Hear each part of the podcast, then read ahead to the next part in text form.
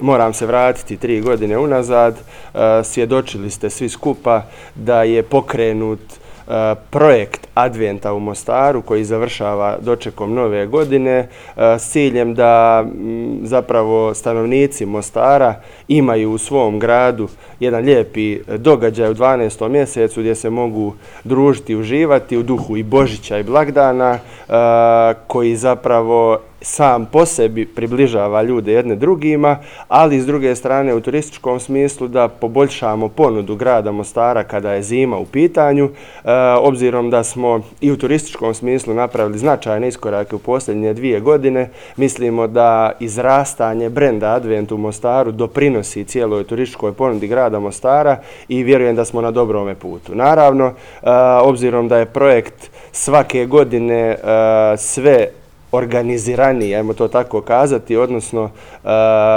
ima puno više sadržaja, naravno da ga je sukladno tome i teže organizirati, zahtjevnije i financijski e, i organizacijski i s te strane svake godine imamo potrebu i za e, suradnjom sa rasponzorima i tu smo također jako zahvalni. Danas nećemo prezentirati koji su sve to sponzori ove godine, ali ćemo sigurno u sljedećem razdoblju svakoga od njih pojedinačno predstaviti, obzirom da se do kraja ovog tjedna potpisuje potpisuju sponzorski ugovori.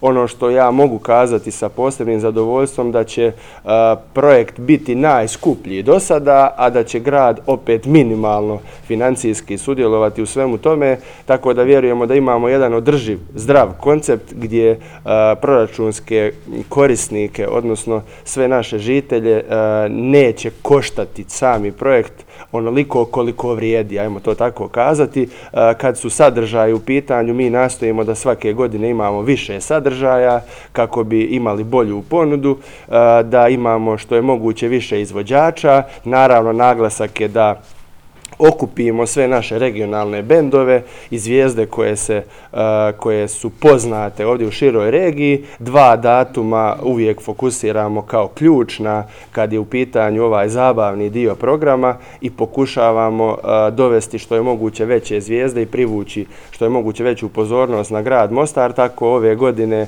ako smije malo saneli ukrasti ovog dijela programa, 14. 12. ćemo imati otvaranje uh, zabavnog programa Adventa u Mostaru pjevaće između ostalih Vana, Ivana Vrdoljak Vana, a već dobro poznato da završavamo ovaj programski dio dočekom nove godine. Ove godine nastupa gospodin Željko Joksimović. Ja.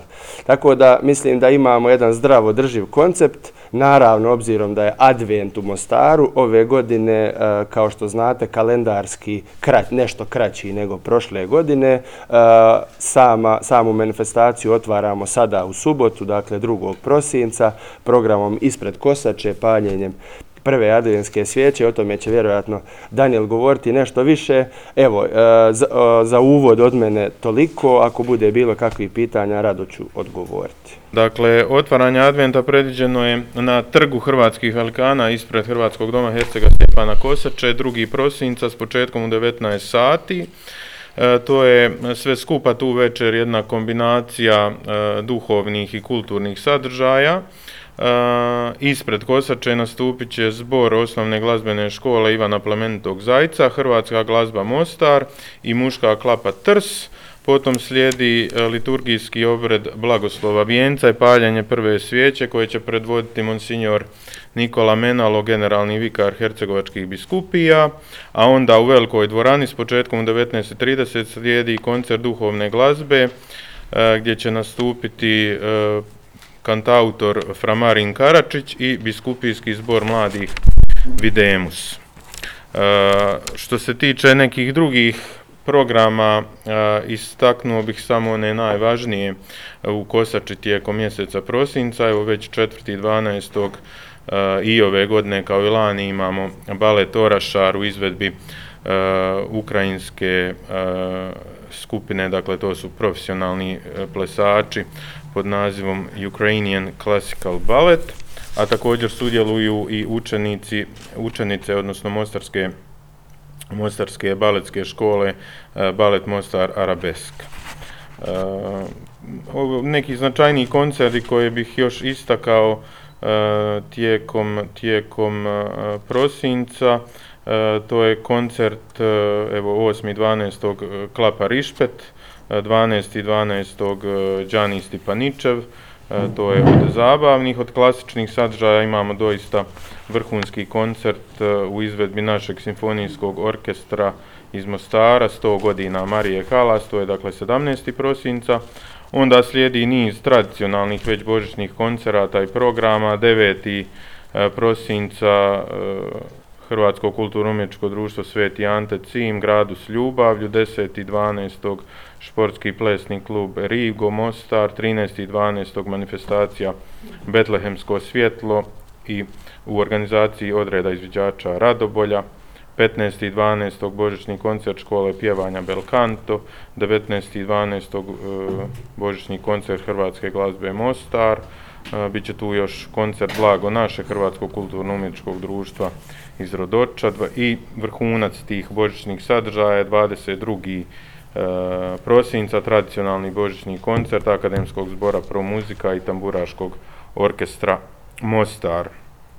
Od sadržaja u našoj, našoj galeriji istakao bih u suradnji sa Franjevačkom obitelji Hercegovine, budući da je ove godine 800 godina Greća, dakle prvi, 800 godina od prvih jaslica koje je sagradio Sveti Franjo Asiški. E, 11. Prosinca bit će otvorena u našoj galeriji Rondo izložba jaslica i 18. 12. u našoj galeriji Kraljice Katarine izložba E, kolekcije crteža, crtačev dnevnik Ivana Branka Imrovića, to je jedna donacija e, našoj galeriji, poklon gradu Mostaru od ovog umjetnika, a također, evo, kako sam već spominjao jaslice, spomenuću i i ove godine ponovo nakon stanke na blagdan Svete obitelji 28. prosinca žive jaslice u izvedbi e, Frame Mostar uz sudjelovanje E, djece iz udruge Mostar Down Syndrome.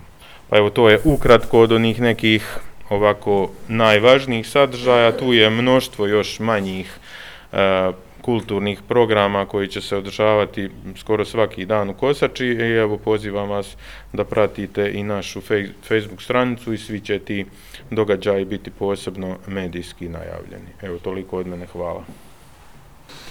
Kada je u pitanju večernji program, odnosno večernja pozornica koju otvaramo 14. i 12. Eh, dakle, pozornica će biti smještena uh, u gastrokutku Adventa. Eh, ove godine pripremili smo čak 34 glazbena programa. Svako večer će biti barem dva koncerta. Trudili smo se glazbeni program koncipirati tako da svi ljubitelji glazbe dođu na svoje, dakle, od različitih žanrova je eh, sastavljen program eh, od klapske glazbe, taburaških orkestara, pop rock, elektro, elektronske glazbe svaku večer, dakle dva koncerta, a svakako ćemo izdvojiti ovaj 14. i 12. Program će otvoriti DJ Bosko, zatim nastupa grupa Afrodita, Zvijezda Adventa u Mostaru je dakle vana. Ove godine koju ne treba dakle, posebno ovaj, nikome predstavljati, sigurni smo da će uh, te večeri u Adventu ovaj, uživati jako puno publike, uh, a iz programa dakle, koji traje od 14.12. do 30.12. Svaku večer ćemo dakle, imati po dva koncerta. Ehm, nastupit će glazbenici iz Mostara i regije. Izvojit ćemo samo neke. Vi ćete dobiti sve sadržaje posebno. Imat ćemo tjedne i dnevne najave svih događaja. Ali evo izvojit ću ovdje dakle, tradicionalni koncert Narodnog orkestra ehm, Mostar, koncert Antonije Batinić i Nene Tomčića, koncert Ivana Rajića s bendom Teška tema, ehm, zatim imat ćemo nekoliko tribut koncerata, tribut Azra, tribut Oliver Džiboni i ističem posebno ovaj tribut Elvis Prisley. Dakle, u Adventu će doista biti ove godine zanimljivo. Imat ćemo i klape, koncert e, Vis jedinstvo Split Ensemble koji e, je obilježio već stotu obljetnicu postojanja, zatim Klapa Grga, Tamburaški orkestar Mostar, A evo istaknut ćemo i našeg Romaja Nikolića koji će ove godine prvi put nastupiti na, poz, na pozornici Adventa u Mostaru. Dakle, ovo je, kažem, jedan uh, E, kratki siže programa koji smo pripremili. Imate ovaj sadržaj kod sebe i, kažem, dobivat ćete najave tjedne i dnevne za događaje koji će biti u Adventu. Uh, kada je u pitanju dječji program, kao i uvijek tu se posebno potrudimo, pregršt zanimljivih sadržaja, najljepša zimska bajka. Dakle, imat ćemo i klizalište ove godine, na lokaciji igrališta će ovaj biti. Dakle, malo mijenjamo koncept, širimo adventi na druge lokacije. E, ove godine eh, dje, eh, dječji program ima i svoju posebnu pozornicu, na više lokacija će se odvijati, a više o dječjem programu će reći Andreja Šunić-Bernadić, dakle stručni suradnik za kulturu grada Mostara i član organizacijskog tima Adventa. Dakle, dječji program kreće 4. prosinca na bini, odnosno pozornici koja će biti namontirana ispred e, Kosače, na platovu ispred Kosače i tu će biti negdje do badnjeg dana. Škole i vrtići sa područja grada Mostara tu će se predstavljati svaki danom od 4. prosinca u periodu između 12 i 15 sati. Dakle, tu će biti neki prigodni programi koji su te određene škole i vrtići osmislili. Također imamo jako dobru izložbu likovnu koja će biti u Kosači, koja je nastala korelacijom srednje likovne škole Gabriela Jukića i društva povjesničara umjetnosti. E, izložba se zove Slike Božića, biti će jako zanimljivo za pogledati. E, što se još dječjeg dijela programa tiče, možemo reći da imat ćemo jako puno maskota, face paintinga, e, mađioničara, djeda mraza, dakle implementirat će se cijelo, cijelo vrijeme programa takvi sadržaji koji će biti dostupni svoj djeci.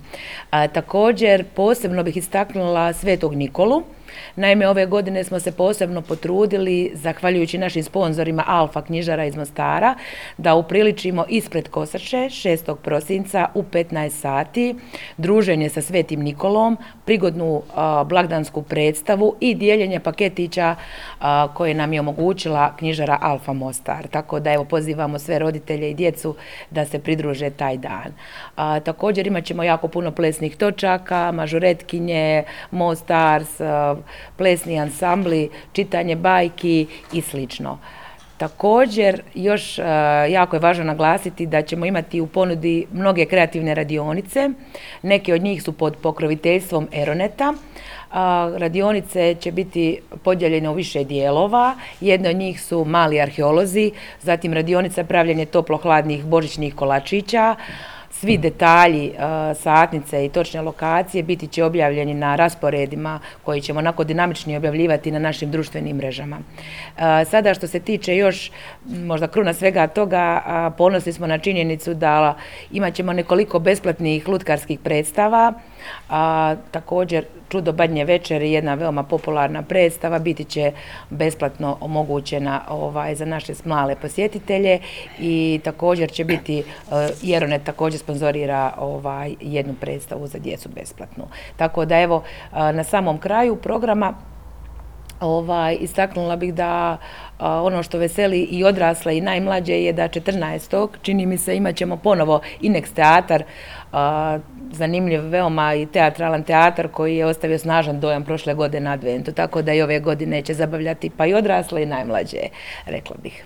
Eto, toliko. Hvala vam.